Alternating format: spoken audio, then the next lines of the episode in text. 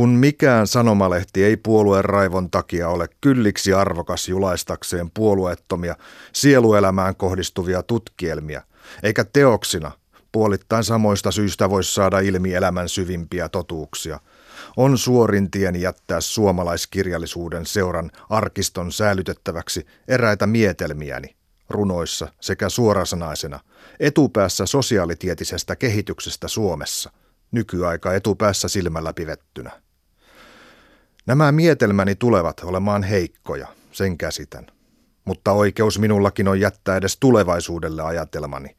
Mietelmäni etten kätkisi elämän käsitystäni sen kansan lapsena, Suomen kansan, johon kuulun sieluni ruumiini puolesta, vaikka vain rajallisena, kaikkeuden valossa olen rajattomuuden lapsi. Suomalaisen kirjallisuuden seuran arkistossa saakoon sieluni hehkusta edes pirstaleita osaksensa, eikä seuralla ole oikeutta sitä tilaisuutta minulta estää. Näin kirjoittaa 35-vuotias työmies Vilho Itkonen suomalaisen kirjallisuuden seuralle vuonna 1907. Itkonen toivoo kiihkeästi, että hänen ajatuksensa maailman menosta säilyisivät jälkipolville.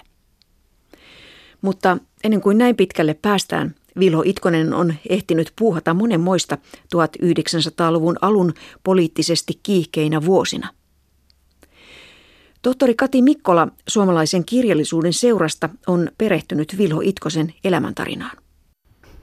No kirkkokirjojen mukaan Vilho Itkonen, itse asiassa ristimä nimeltään Wilhelm, syntyi Heinävedellä Kerman kylässä 8. maaliskuuta 1872.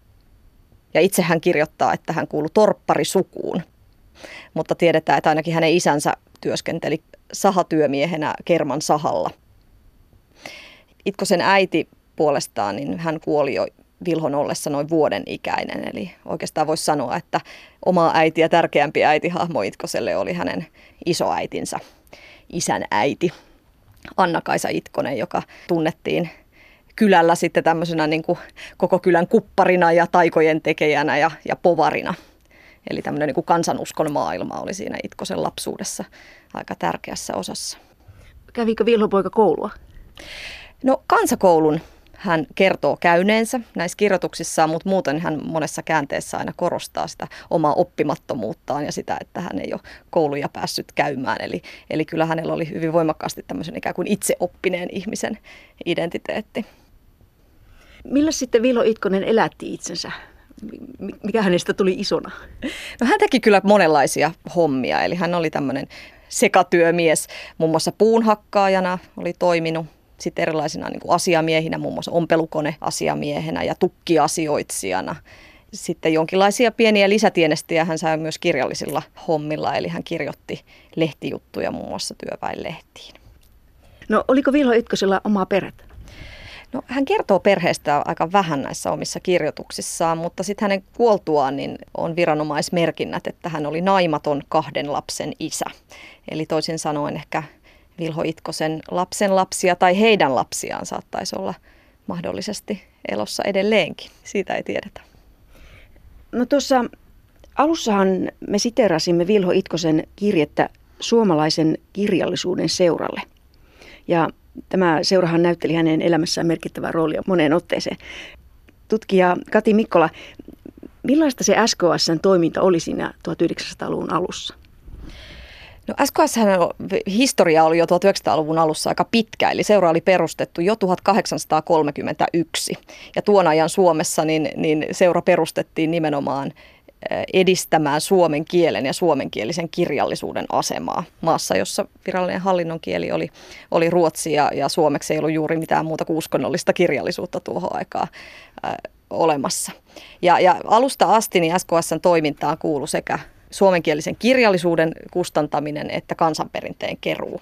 Ja, ja oikeastaan nämä intressit yhtyy aika nopeasti myös siinä mielessä, että yksi seura varhaisempia kustantamia kirjoja oli Elias Lönnruutin kansanrunojen pohjalta kokoama Kalevala.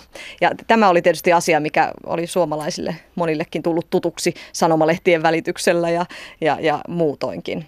Ja nämä samat asiat niin silloin 1900-luvun alussa oli semmoisia niin seuran toiminnan painopisteitä. Eli tällaiselle työmiehille, kun Vilho Itkonen, niin SKS saattoi olla tuttu järjestö. No kyllä, siis nimenomaan sanomalehtien ja toisaalta ehkä sellaisten paikallisten henkilöiden kautta, jotka olivat jossain tekemisissä SKSn kanssa olleet. Useimmiten ehkä kyse oli sitten paikallisesta papistosta tai, tai opettajista, jotka seuran toiminnasta tiesivät. Ja 1880-luvulta lähtien itse asiassa seura myös aktivoitui sanomalehdissä julkaisemaan tämmöisiä keroukehotuksia joilla innostettiin ihmisiä keräämään kansanperinnettä. Ja tässä vaiheessa sitten yhä useampi myös ihan niin kuin, ikään kuin tavallinen rahvaan ihminen niin, niin innostui tähän perinteen keruuseen. Mm-hmm. Ehkä se Vilho Itkonenkin näki jostakin sanomalehdestä, että tällainen SKS on. No, no mitä, mitä se Vilho ensimmäiseksi sinne SKS lähetti? No hän itse asiassa lähestyi kirjeiden mukaan ihan ensimmäisen kerran SKS jo 1891, eli siis vajaa parikymppisenä nuorena miehenä. Ja, ja hän kirjoitti arvoisalle kirjallisuuden seuralle, että hän on alkanut kirjoittamaan omaa elämän tarinaansa ja, ja pyysi, että, että seurassa otettaisiin tarkasteltavaksi tämä hänen kirjoituksensa. Ja, ja itse asiassa kiinnostava seuran sihteeri F.V. Ruusteen on, on merkinnyt tähän kirjeeseen erikseen huomautuksen, että olen jättänyt vastaamatta, kun en ole tietänyt mitä vastata. Eli tähän nuoren miehen elämäkertahankkeeseen niin ei tässä kohtaa vastattu, mutta mutta Vilho ei tästä lannistunut, vaan sitten pari vuoden päästä 1893 lähestyi uudestaan seuraa ja tällä kertaa hän lähetti omia runojaan sitten arvioitavaksi. Ja, ja tässä tapauksessa sitten Karle Kruun otti tehtäväkseen vastata Itkoselle. Ja, ja, Seuran puheenjohtaja. Juu, kyllä. Ja, ja mitä ilmeisimmin sitten myöskin oli hyvin kannustava tässä kirjeessään, koska Itkonen sitten omassa vastauskirjeessään kirjoittaa, että iloni on ääretön, koska tunnen, että johonkin kelpaan laulamaan edes itselleni. Että hän tässä kirjeessään mainitsikin, että hänellä oli tämmöinen haave, että, että ennen kuin hän täyttäisi 20 vuotta, niin hän, hän tulisi tietämään, että onko hänestä runoilijaksi. Eli selvästi hänellä oli tämmöisiä kirjallisia ambitioita. Runoilijan ura saa kuitenkin jäädä hyvin pian, kun politiikka alkaa kiinnostaa nuorta miestä. Vilho lähtee mukaan sosiaalidemokraattisen puolueen ja työväenliikkeen toimintaan. 1900-luvun vaihteessa elettiin ensimmäisen sortokauden aikaa. Saarin Venäjä pyrki yhtenäistämään Suomen lakeja ja muutenkin yhteiskunnan rakenteita emämaan kanssa – Suomessa virisi passiivinen vastarintaliike, johon osallistui ihmisiä poliittisen kentän kaikilta laidoilta. Vilho Itkonenkin tempautui mukaan tähän vastarintaliikkeeseen. Tohtori Antti Kujala on tutkinut työväenliikkeen ja vasemmiston toimintaa Suomessa saarin vallan alla ja tuntee myös vastarintaliikkeen. 1901 Suomen oma sotaväki lopetettiin ja siitä alkoi sitten passiivinen vastarinta, tai oikeastaan se oli alkanut jo aikaisemmin, mutta se varsinaisesti se saavutti niin kuin kansan syvät joukot sitten vuoden 1901 jälkeen ja kohteena oli nimenomaan vastustaa venäläisiä kutsuntoja, jolla suomalaisia miehiä olisi laitettu suomalaisiin joukko-osastoihin, mutta niitä olisi voitu viedä Venäjälle ja periaatteessa suomalaisia miehiä olisi voitu viedä myös Venäjän armeijaa, joka ei ollut aikaisemmin mahdollista. Ja sitä varten nimenomaan sitten käynnistyi tämä passiivinen vastarinta ja ryhdyttiin sabotoimaan näitä venäläisiä kutsuntoja. No miten se vastarinta organisoitui?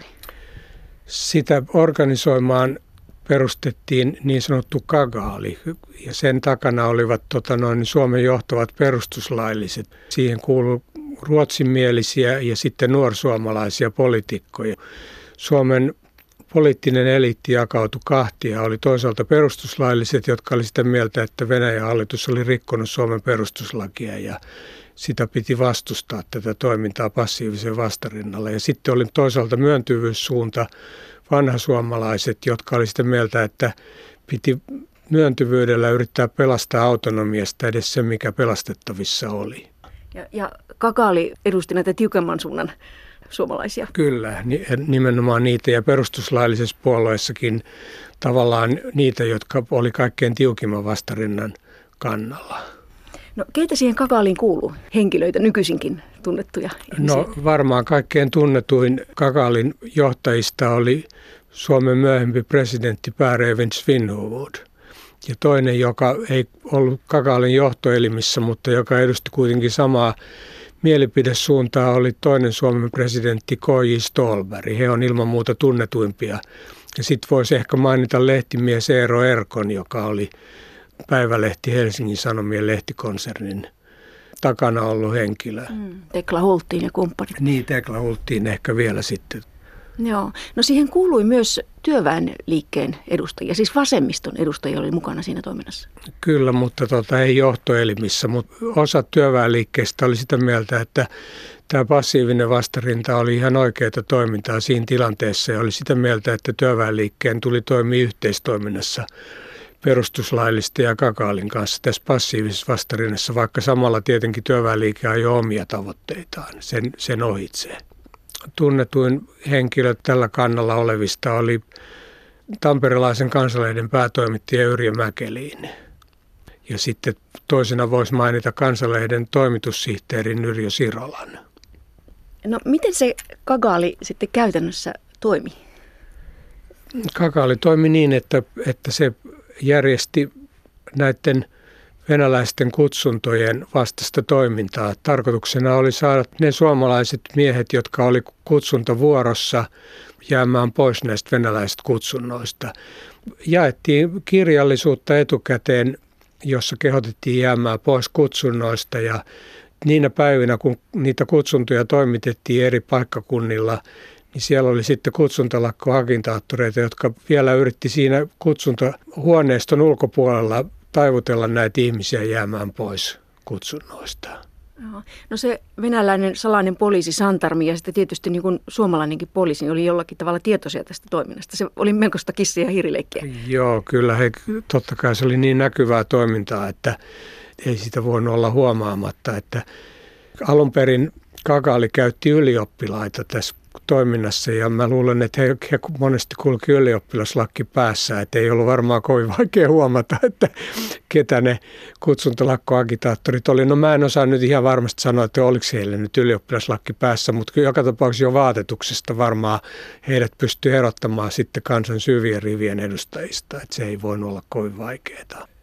He, heitä tota, otettiin kiinni ja, ja tilanne oli nyt sellainen, että tota, sitten heitä piti lähettää ulkomaille. Oli esimerkiksi sellaisia henkilöitä, jotka, jotka tiesi liikaa ja joista oli olemassa se vaara, että he poliisikuulustelussa kertoo liikaa ja paljastaa paitsi oman toimintansa myös niin kuin tämän verkoston, joka siellä taustalla on ja monet ihmiset olisi joutunut vaikeuksiin. Ja, ja silloin oli viisaampaa toimittaa heitä ulkomaille ja, ja siihen aikaan kaikkien tällaisten myös hämärämiesten turvasatama oli oli Amerikka. Ja yleensä heidät lähetettiin ensin Ruotsiin ja Ruotsista edelleen Amerikkaan. Että tätä liikennettä oli paljon ja tässä kävi sillä tavalla, että monet näistä oli aika vastuuttomia henkilöitä.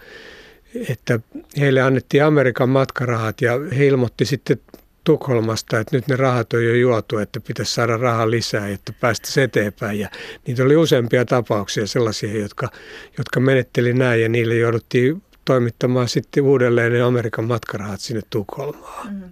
No se tarkoittaa, että sillä Kagaalilla täytyy olla aika paljon rahaa. He maksoi siis palkkioita näille agitaattoreille ja pystyi lähettämään heitä ulkomaille. Mistä se raha oikein tuli? Joo, koska takana oli suomalainen poliittinen eliitti niin, ja taloudellinen eliitti, niin, niin se rahan on täytynyt tulla suomalaiset suuryrityksiltä ja, ja sitten rikkailta ihmisiltä. Ja mä pidän ihan selvänä, että esimerkiksi Kymi-yhtiö aikana rahoitti sitä, koska siellä johdossa oli, oli perustuslaillisia ja oli muitakin tämmöisiä vastaavanlaisia yrityksiä. Että se tuli niin kuin suomalaiselta talouselämältä, mutta, mutta Kakaalin tileistä näkyy kyllä, että miten sitä rahaa on käytetty, mutta se, sieltä ei kylläkään näy, että mistä se raha on tullut. Mm, selvä se, ettei siellä turhia nimiä, nimiä viljelty. Ne, ne on varmaan hävitetty. Ne, ne tilit on ollut jossain ja ne on varmaan hävitetty jossain vaiheessa.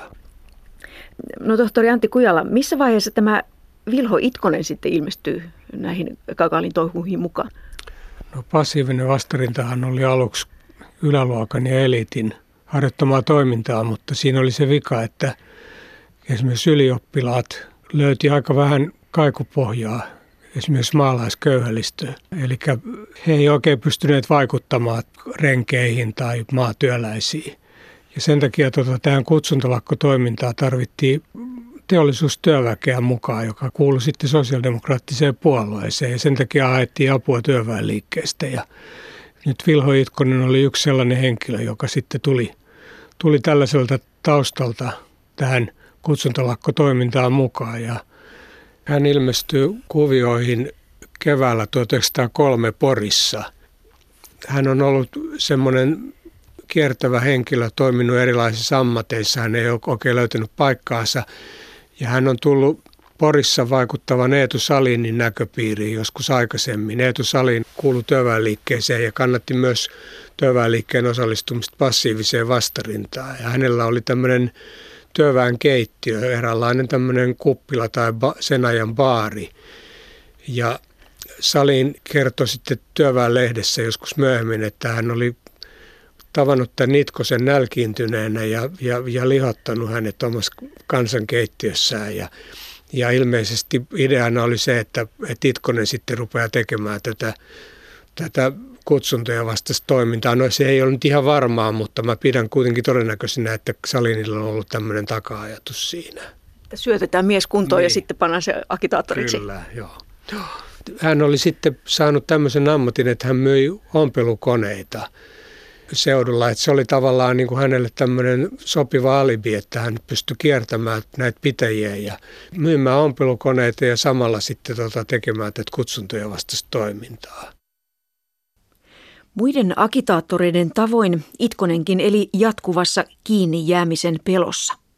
Hän ei ollut vastarintaliikkeelle niin tärkeä henkilö, että häntä olisi ruvettu Amerikkaan lähettämään. Sen sijaan Itkonen sai pakoilla poliisia kotimaassa, kuten hän itse kertoo Karle Kruunille lähettämässään kirjeessä vuodelta 1905. Olen kovasti pahoillani, että en sattunut kotia, joten joutuja käymään turhaan, kun poissa ollessani olen kieltänyt ilmaisemasta olinpaikoistani. Tämä siitä syystä, että olen poliisin vainoama politiikan takia. Kakaalina olen istunut neljä eri kertaa vankilain loukossa, joten olen varovainen aina tuntemattomien käynnistä asunnossani. Tohtori Antti Kujala, sinä olet lukenut näitä poliisin tekemiä kuulustelupöytäkirjoja Itkosesta. Niin mistä häntä siis oikein syytettiin? Mitä hän niin teki? No häntä syytettiin tietenkin tästä kutsuntalakkoagitaatiosta, mutta sitten häntä silloin 1903 syyskuussa syytettiin tai epäiltiin siitä, että hän oli kerännyt nimiä johonkin tämmöiseen poliittiseen adressiin. Ja, ja se oli todellisuudessa ihan väärä tieto, että hän oli itse asiassa kerännyt tilauksia työväenlehdille, että se ei ollut edes, edes mitenkään laitonta toimintaa. Ja kuitenkin sen takia hänet sitten lähetettiin Porin poliisilaitokselta Turkuun kuvernöörin tutkittavaksi. Ja kuvernööri alisti hänet tämmöiseen irtolaistutkintaan, koska hänellä ei ollut enää vakinaista työtä tai mitään työtä ja väitettiin, että hän oli viettänyt Porissa kesän aikana tämmöistä niin kuin juopottelevaa ja irtolaisomasta elämää ja, ja tota, hänet sitten lähetettiin irtolaislainsäädännön nojalla kotipaikkakunnalle Mikkelin lääniin. Mm, et mitään sellaisia niin kuin hirveän vakavia juttuja siellä ei? Ei, ei ollut siinä vaiheessa. 1904 oli sitten tota asia erikseen. Silloin ne asiat oli jo vakavampia, mutta 1903 koski ainoastaan tätä kutsuntalakkotoimintaa, mutta sinänsä sekin oli tietysti viranomaisten näkökulmasta niin kuin haitallista ja, ja vahingollista. No hänet tosiaan pidätettiin sitten vielä 1904 uudestaan, niin mistä siinä oli kysymys? Kysymys oli siitä, että hän osallistui Mikkelin läänin pohjoisissa pitäjissä samanlaiseen kutsuntalakkoagitaatioon, mutta nyt tilanne oli sikäli muuttunut, että tätä toimintaa, vaikka sitä tavallaan kakaali johti, mutta työväen liikkeen tämmöiset radikaalit oli perustanut oman kutsuntalakkoagitaatioryhmänsä. Ja se on ensin ilmennyt tämmöisenä kutsuntojen vastaisena toimintana, mutta sitten Poprikovin murhan jälkeen kesällä 1904 ilmaantuu tämmöinen proletaarikomitea, joka jatkaa suoraan tätä samaa toimintaa. Ja, ja itse asiassa tämä ryhmä oli hyvin radikaali, että siinä tota, voitti alaa tämmöiset ajatukset, jossa suhtauduttiin myönteisesti esimerkiksi terrorismiin, poliittisiin murhiin. Että se oli toistaiseksi vain sanojen ja, ja niin kuin mieltymysten tasolla, ei tekojen tasolla, mutta kuitenkin oli katsottu mallia Venäjältä ja tota, katsottiin, että tämmöinen ajatustapa sopi Suomeenkin. Että tavallaan se Venäjän hallituksen kiristyvä ote Suomeen nähden ja työväenliikkeeseen nähden, niin se tuotti sitten tämmöisiä hedelmiä työväenliikkeen piirissä. Ja, ja Itkonen kuuluu tähän porukkaan? Itkonen kuuluu siihen ja siihen kuuluu toki paljon muitakin henkilöitä ja sellaisia henkilöitä, joilla on paljon vakiintuneempi asema työväenliikkeessä kuin hänellä. Ja sitten on mielenkiintoista, että näiden kuulustelupöytäkirjojen mukaan, joita en näe mitään syytä epäillä, niin Itkonen oli muun muassa kertonut, että, että Venäjän ja Japanin sota tulee johtamaan Venäjän häviöön ja että Suomella olisi mahdollisuus itsenäistyä Venäjästä. Että nämä on aika semmoisia niin radikaalia ja tota, tämmöisiä uusia ajatuksia Suomessa. Että kyllähän näistä itsenäistymisistä oli puhuttu tietenkin aikaisemmin ja, ja näihin aikoihin muillakin tahoilla, mutta kuitenkin voi sanoa, että nämä on todella niin kuin jotain sellaista uutta, mitä aikaisemmin ei ollut esiintynyt ja nimenomaan työväenliikkeen piirissä. No, no mitä Itkoselle seurasi tästä no, pidätyksestä? Hänelle olisi periaatteessa voinut seurata siitä karkotus Venäjälle, koska Mikkeliläinen venäläinen kuvernööri Vatatsi esitti sitä, että tämmöinen vaarallinen henkilö pitää karkottaa Venäjälle. Mutta hänellä kävi sitten hyvä onni, koska tota, Oisen Suoman murhas kesäkuussa 1904 kenraalikuvernööri Poprikovin ja Venäjän hallitus alkoi jo tuntea samaa aikaa, että, että asiat oli kehittymässä sille epäsuotuisaan suuntaan, koska Venäjä oli jo kärsinyt ensimmäiset tappionsa tässä sodassa ja hallitus ajatteli, että nyt on pakko ruveta löysäämään politiikkaa niin Venäjällä kuin Suomessa. Ja sitten vielä semmoinen tavallaan onnenpotku näille monille pidätetyille kutsuntalakkoagitaattoreille, että keisari Nikolai ja hänen puolisonsa Aleksandra saivat miespuolisen kruunun perillisen, joka syntyi silloin kesällä 1904. Ja, ja sen johdosta keisari antoi semmoisen armahdusmanifestin, jossa lieviin rikoksiin syyllistyneet tai niistä epäilyt niin armahdettiin. Ja tämän armahdusmanifestin johdosta niin muun muassa Itkonen selvisi pelkällä tutkintovankeudella. Hän istui muutamia kymmeniä päiviä tutkintovankeudessa ehkä, ehkä kuukauden verran, ehkä vähän kauemminkin. Ja, ja sitten hänet vapautettiin ilman mitään seurauksia. Mikä mäihä. Niin, mikä mäihä todella. Pidätystensä aikana Vilo Itkonen näyttää todella radikalisoituneen. Syksyllä 1904 hän kirjoittaa hyvin kiihkeitä Venäjän ja uuden kuvernööri Obolenskin vastaisia kirjoituksia ja toimittaa ne sosiaalidemokraattien koolle kutsutulle puoluekokoukselle. Venäjän yksinvalta kätyriensä välityksellä Suomessa on jo tehnyt tuhoa, jota ei korvaa muu kuin tuon hirmuvallan perinpohjainen kukistaminen. Ihmiskunnan onni vaatii tyrannien kukistamista keinoista välittämättä. Alas hirmuvalta. Kuolema verikoira Obolenskille. Alas kurja senaattimme. Eläköön Venäjän vallankumousliike. Mitä työväenliikkeen johto ja sosiaalidemokraattisen puolueen johto tästä tällaisesta mekkaloinnista arvelee? No se on tietenkin julkisesti toimivalle puolueelle ja järjestöille ja lehdille jopa vaarallista, koska se olisi voinut johtaa niiden kieltämiseen. Ja sen takia liike suhtautuu hyvin tuomitsevasti tähän ja määrää itse asiassa proletaarikomitea Itkosen lakkauttamaan oman toimintansa. Mutta täytyy muistaa, että osa työväenliikkeen johtajista oli itse asiassa mukana tässä samassa toiminnassa, mitä Itkonen tekee. Ja he toimii täysin kaksinaamaisesti, että, että virallisesti ja julkisesti he sanoutuu siitä irti ja kuitenkin käytännössä he, he, he on tässä samassa toiminnassa mukana. Mutta julkisesti tämä niin kuin rikkoo siis Itkosen ja työväenliikkeen väri? Kyllä, ja, ja nimenomaan koska Itkonen oli toimittanut puoluekokoukselle nämä kaksi julkilausumaa, niin oli tavallaan helppo henkilöidä sitä koko proletaarikomitea Itkoseen ja määrätä Itkonen ja proletaarikomiteat lakkauttamaan toimintansa ja sanoa, että nyt se asia on niin kuin hoidettu. No tähänkö se sitten karjuutuu se Itkosen ura työväenliikkeessä? No varmaan hän saa aikamoisen lommon tälle niin sanotusti tähdenlentona tulleelle uralle tässä, mutta ei hän joudu missään tapauksessa mistään järjestöstä pois eikä hänen maineensa vielä mene tässä, mutta tota, sitten hänen kohtalokseen muodostuu se, että 1905 alkuvuodesta niin työväenliikkeessä taas kerran on, on tämmöinen sisäinen suuntataistelu tämän perustuslaillisen suuntauksen välillä, jota tamperelainen kansanlehti edustaa, ja sitten työmieslehti taas edustaa tämmöistä itsenäistä luokkataistelua. Ja kansanlehti ja sitten Helsingin Sanomat julkaisee työmiehen toimituksesta tämmöisiä negatiivisia tietoja, vähän tämmöisiä niin kuin paljastustietoja, ilkeitä tietoja, jotka, jotka kaiken lisäksi vielä pitää suureksi osaksi paikkansa. Ja työmiehen toimituksessa epäillään, että Itkonen on ollut näiden tietojen lähteenä.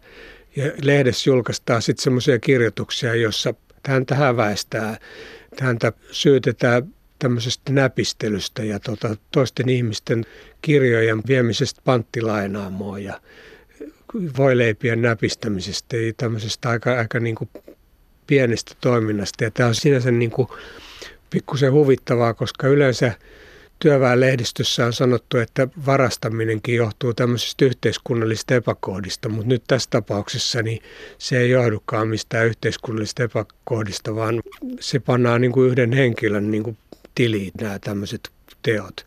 Hänen niin kuin maineensa mustataan ja, ja voi sanoa, että sen jälkeen hänellä ei ole enää mitään asemaa työväenjärjestöissä ja tämmöinen tilanne sitten muodostuu ihan pysyväksi, että, että vaikka hän myöhempinäkin vuosina toimii näiden työväenjärjestöjen piirissä, mutta hänen maineensa on mennyt. Poliittisen uran karjuduttua Vilho Itkonen palaa kirjallisten töiden pariin. Hän lähestyy taas suomalaisen kirjallisuuden seuraa ja saakin homman hyvin käyntiin, kertoo tohtori Kati Mikkola. No 1907 hän sit sai suomalaisen kirjallisuuden seuralta stipendin taikojen keruuseen Saarijärvellä. Ja tämä oli sikäli niin kuin merkittävä asia, että tuohon aikaan nämä seuran stipendiaatit yleensä oli yliopisto-opiskelijoita ja, ja, ja oppineita ihmisiä. Ja se, että tämän tyyppinen niin kuin työmies pääsee seuran stipendiaatiksi, niin oli sinällään jo ihan, ihan merkittävää. Eli siis aika hyvä alku. Saiko hän paljon rahaa? Se oli 150 markkaa, se ei ollut kovin suuri summa, että sillä piti tehdä sekä keruumatka että sitten puhtaaksi kirjoitukset. Keruumatka kesti kuusi viikkoa ja, ja kaiken kaikkiaan hän tätä kokoelmaa teki huhtikuulta kesäkuun alkupuolelle asti. No, miten se Itkonen sitten toimitti sinne SKSään ikään kuin tämän stipendin rahan vastineeksi? No hän keräsi kyllä sananparsia, taikoja, sitten myös uudempia lauluja ja muistovärssyjä, mutta kaiken kaikkiaan näiden SKSlle lähetettyjen kirjoitusten painopiste oli kyllä jossain ihan muussa kuin kansanperinteessä. Eli samaan aikaan, kun hän keräsi tätä kansanperinnettä, niin, niin hän kehitteli tämmöistä vähän niin kuin omaa arkistopolitiikkaansa, johon hän pyrki aktiivisesti sitten tuottamaan sisältöä. Eli hän kirjoitti tämmöisiä esseemäisiä pohdintojaan omasta elämänkäsityksestään – siitä, minkälainen yhteiskunnan tulisi olla ja, ja hyvin tämmöisiä niin kuin pitkiä maailmanhistoriallisia kaaria luovia kirjoituksiaan. Ja, ja tämän tyyppinen kansanmiehen omaehtoinen pohdinta ei ollut sen tyyppistä aineistoa, mitä kansanrunouden arkistoon tuohon aikaan haluttiin. Vilho Itkonen kirjoitti vuosina 1907-1911 kolme pitkää tekstiä, jotka hän toimitti SKSlle. Itkonenhan oli jo vuonna 1904 pidätyksensä yhteydessä kaavaillut Suomen itsenäisyyttä. Hänen pitkistä filosofisista kirjoituksistaan on vaikea irrottaa mitään yksittäistä sitaattia, mutta niistä saa selville, millaista Suomea hän mielessään kuvitteli – kertoo tohtori Kati Mikkola. Voisi ehkä sanoa, että hänen niin kuin haaveensa Suomelle ja ehkä koko maailmalle oli semmoinen yhteiskunta, jossa niin kuin sosialismi, uskonto ja tiede on sopusoinnussa keskenään ja muodostaa tämmöisen harmonisen kokonaisuuden. No, jos puhutaan ensin siitä sosialismista, niin minkä mm. sortin sosialisti se Itkonen oli? No, hän ajatteli itse asiassa niin, että, että sosialismi on semmoinen hyvin perustavanlaatuinen elämänkäsitys. Että hän jopa kirjoittaa, että, että kaikki mikä on hyvää ihmiskunnassa, sen käsitän sosialismiksi. Ja vastaavasti hän ajatteli, että kaikki paha on sosialismin vastakohtaa. Eli, eli kyse oli hyvin ikään kuin tämmöisestä kokonaisvaltaisesta ajatuksesta, jossa, jossa niin kuin ihmiskunnan päämääränä on, on viisastuminen, henkinen kehitys. Eli voisi sanoa, että, että hän asetti hengen leivän edelle ja, ja siinä mielessä myös kritisoi niin kuin valtavirran sosialismia siitä, että asetetaan ikään kuin materiaalisten olosuhteiden parantaminen ensisijaiseksi. Itkoselle palkkatariffit tai äänioikeus tai, tai kahdeksan tunnin työpäivä, niin ne oli lopulta niin kuin sivuseikkoja henkisen kehityksen rinnalla. No kyllähän hän kuitenkin tunnustaa, että, että esimerkiksi äänioikeus on työläisille tärkeä uudistus. Niin mitkä ne hänen keinonsa ovat? Miten siis päästään tällaiseen parempaan maailmaan? Näissä omissa kirjoituksissaan hän kyllä korostaa sitä, että paratiisia ei niin vain luoda tunnissa, jolla hän viittaa siihen, että tämmöiset niin väkivaltaiset murrokset ei ole tie sosialistiseen ihanneyhteiskuntaan, vaan sen pitäisi olla rauhanomaista, vähittäistä sen, sen kehityksen. Hän, hän kirjoittaa, että porvarille voi selittää asioita. Mm. Siis, että selittämällä porvarikin ymmärtää, että mikä on tarpeellista, eikä niin väkivallalla. Niin kyllä, oivalluksen kautta, sisäisen oivalluksen kautta. Tämähän on aika yllättävää. Siis vain muutama vuotta aikaisemmin hän on ollut aktivisti, joka on huutanut kuolemaa kenraalikuvernöörille kannattanut tällaisia väkivaltaisia keinoja. Niin miten tämän voi selittää?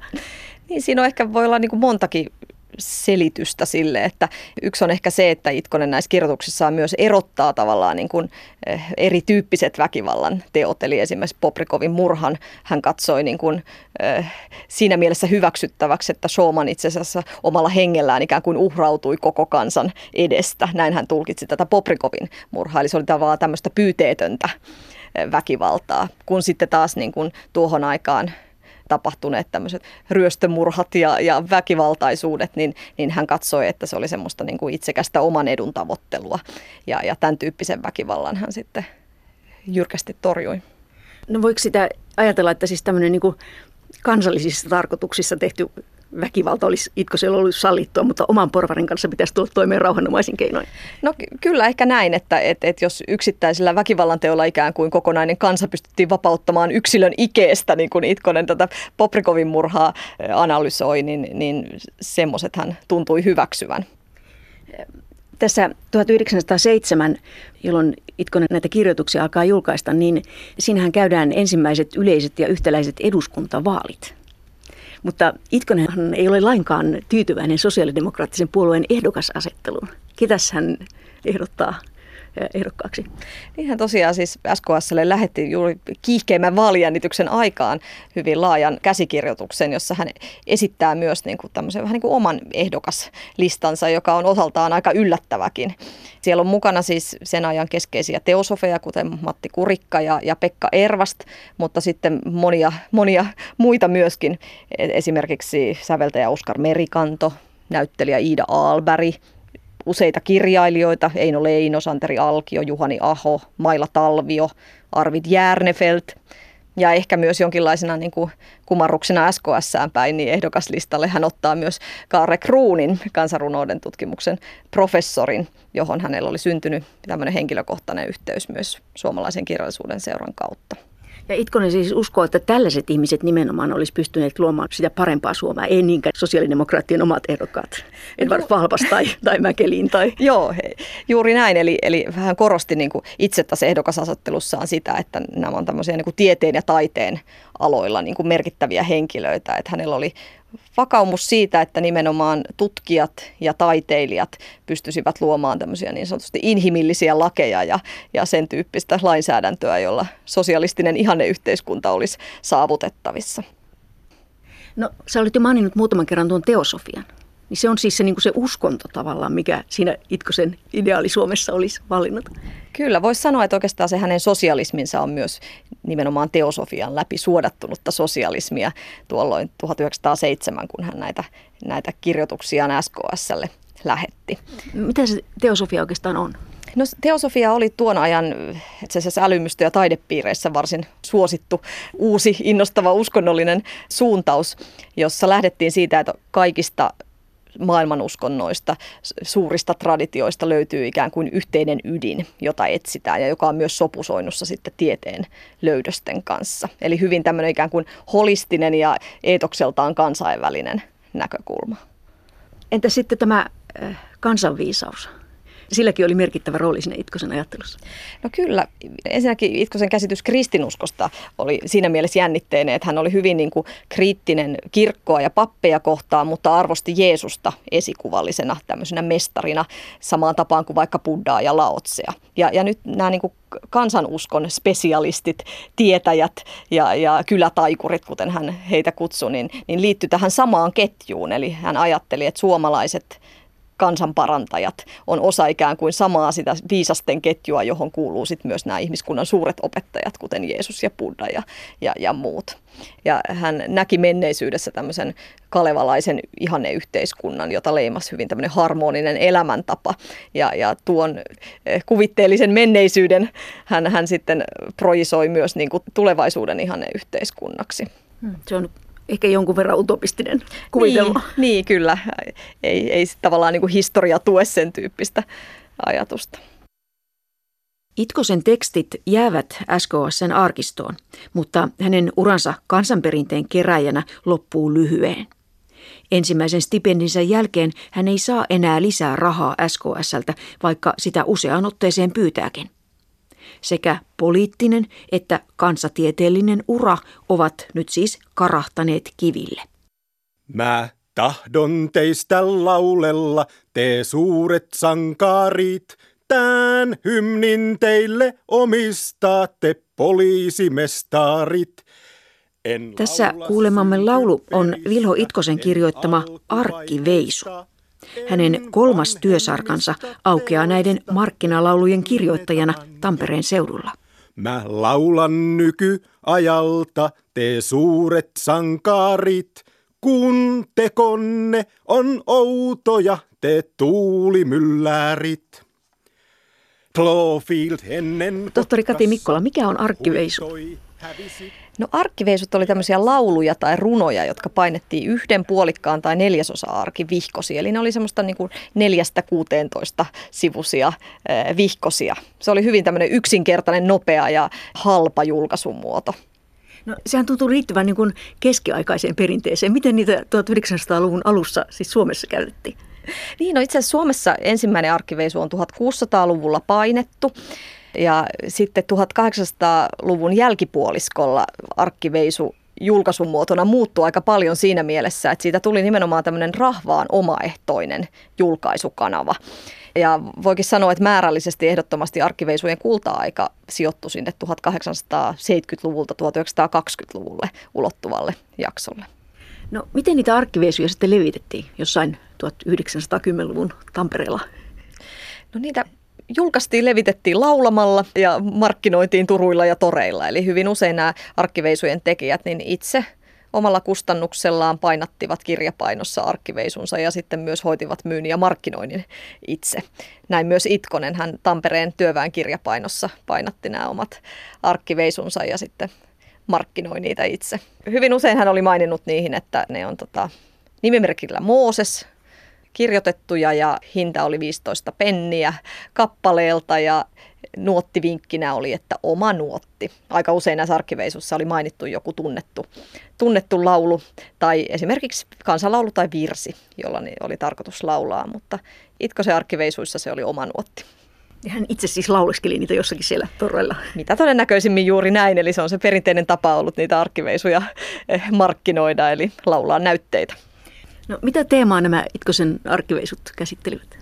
No hyvin usein hän hyvin niin kuin pistävästi kertoi erilaisista, niin kuin erityisesti Tampereen seudun silmää tekevistä papeista, asianajajista, eh, erilaisista merkittävistä henkilöistä. Hän itse kutsui näitä arkkiveisujaan kupleteiksi. Eli niiden tarkoitus hänen mukaansa oli paitsi paljastaa tietynlaisia yhteiskunnallisia epäkohtia, niin myös viihdyttää. Minkälainen menekki näillä Itkosen arkkiveisuilla sitten oli? No Itkonen itse kirjoittaa aika huimistakin menekkimääristä, eli hän kirjoittaa 1914, että hän on parin edellisen vuoden aikana niin yhteensä 16 eri arkkiveisua painattanut ja arvioi, että niitä olisi painettu lähes 100 000 kappaletta, eli melkoisen huima määrä. Eli tämä olisikin oikeastaan niin kuin hänen menestyksekkäin uransa. No joo, kyllä. Tässä mielessä ehkä määrällisesti juuri näin. Ehkä vertailukohtana voisi ottaa Frans August Kaseliuksen, joka on määrällisesti kaikista merkittävin arkkiveisun nikkari ja hänen arkkiveisujensa painosmääriksi on arvioitu yhteensä ehkä noin 400 000 tai jonkin verran ehkä sen päälle. Mutta siihenkin nähden niin kyllä tämä niin kuin Itkosen lähes 100 000 niin, niin varsin suurelta määrältä kuulostaa. Myös ohranasta peräisin on Pekosenkin työ. Se kaikkialla tunnetaan kuin lokakuulla yö. Pekosella tunnolla on kassain kavallus. Vankilassa virunta myös porttolain suojellus. Kun nämä teot tunnetaan mestari elämästä, niin tuuleen kaikki heitetään heidän toimintansa. Vuoden 1914 jälkeen Itkosen jäljet häviävät näkyvistä. Hänestä tiedetään enää se, miten hänen matkansa päättyi. Vilho Itkonen kuoli vuonna 1918 sisällissodan jälkeen Tampereella vankileirillä. Asiakirjojen mukaan hän olisi kantanut taistelujen aikana asetta ja kuolin syyksi on merkitty sairaus. Karu. Karu loppu. Mutta tohtori Kati Mikkola, jos nyt katsoo tätä Itkosen tuotantoa, kirjallista tuotantoa, niin mikä sinun mielestäsi siinä Itkosen tuotannossa tai hänen, hänen niin käsityksissään on kaikkein kiinnostavin asia? Oikeastaan käsityksistä nostasin esiin tämän hänen niin kuin arkistotietoisuutensa. Et musta on niin kuin todella kiinnostavaa se, että hänellä oli tämmöinen niin kuin pitkän tähtäimen arkistostrategia, tavallaan julkisuusstrategia näille hänen kirjoituksilleen. Eli, eli henkilö, joka oli niin kuin ajautunut omana aikanaan marginaaliin eh, monessakin mielessä yhteiskunnallisesti, poliittisesti, aatteellisesti, niin, niin näki, että nimenomaan arkisto on se paikka, missä näille hänen omille ajatuksilleen ja näkökulmilleen voisi löytyä sellainen sija, jossa ne voi saada sitten myöhemmin ikään kuin uuden kenties yllättävänkin elämän. Hmm. Tuossa alun sitaatissakin hän sanoi, että hänellä on niin kuin oikeus saada ne kirjoituksensa säilymään. Kyllä, hänellä oli niin kuin tässä mielessä hyvin vankka eh, näkemys ja, ja itsetunto myöskin. Sitten toinen asia, mikä, mikä tähän liittyy, on se, että, että Itkonen myös aika suoraan puhuttelee meitä niin kuin tulevaisuuden ihmisiä ja tutkijoita näissä kirjoituksissaan ja, ja kirjeissään. Et esimerkiksi 1911 hän kirjeessään pohtii sitä, että että, että seuran pimeimmät komerot olkoot osalleni, lukijani kirjamyyrät, ne ehken tarkoituksiani parhain käsittävät. Ja, ja jatko vielä, että jos joku sielutieteen tutkija osuu arkistoja penkomaan, löytäköön hän etupäässä ajatuksia, niin tusina sieluilla ei ole väliä. Eli tässä on nyt joutunut miettimään, että kuuluuko itse tusina sieluihin vai ei. No, että tavallaanhan Itkosen toive nyt siitä, että joku tutkija hänet löytäisi, niin on, on nyt sitten toteutunut. Niin, siinä mielessä voi ajatella, että nyt Itkosesta kirjoitetut tieteelliset artikkelit myös niin kuin, tavallaan toteuttaa sitä hänen julkisuusstrategiaansa, eli yli sata vuotta hänen kirjoitustensa jälkeen, niin, niin ne hänen ajatuksensa saavat päivänvalon. Hänen kirjoituksia lukeneena niin, niin, niin otaksun, että hän voisi olla ihan tyytyväinen siihen, että, että nämä kirjoitukset ovat kuitenkin niin kuin ikään kuin tulleet tietoisuuteen. No minkä takia tällaiset itkoset on tärkeitä? No kyllä he edustaa semmoista häviäjien historiaa tietyllä tavalla, semmoista näkökulmaa, menneeseen aikaan, joka muuten olisi aika lailla jäänyt pimentoon. Eli hän on esimerkki henkilöstä, joka omana aikanaan oli hyvinkin aktiivinen, mutta on rajautunut ikään kuin virallisen historiankirjoituksen ulkopuolelle niin työväenliikkeen kuin teosofiankin historian osalta. Ilman Itkosen kaltaisia henkilöitä ja heidän kirjoituksiaan, jotka arkistoissa on olemassa, niin meidän näkökulmamme ja käsityksemme siitä aikalaistodellisuudesta niin jäisi kyllä vajaaksi.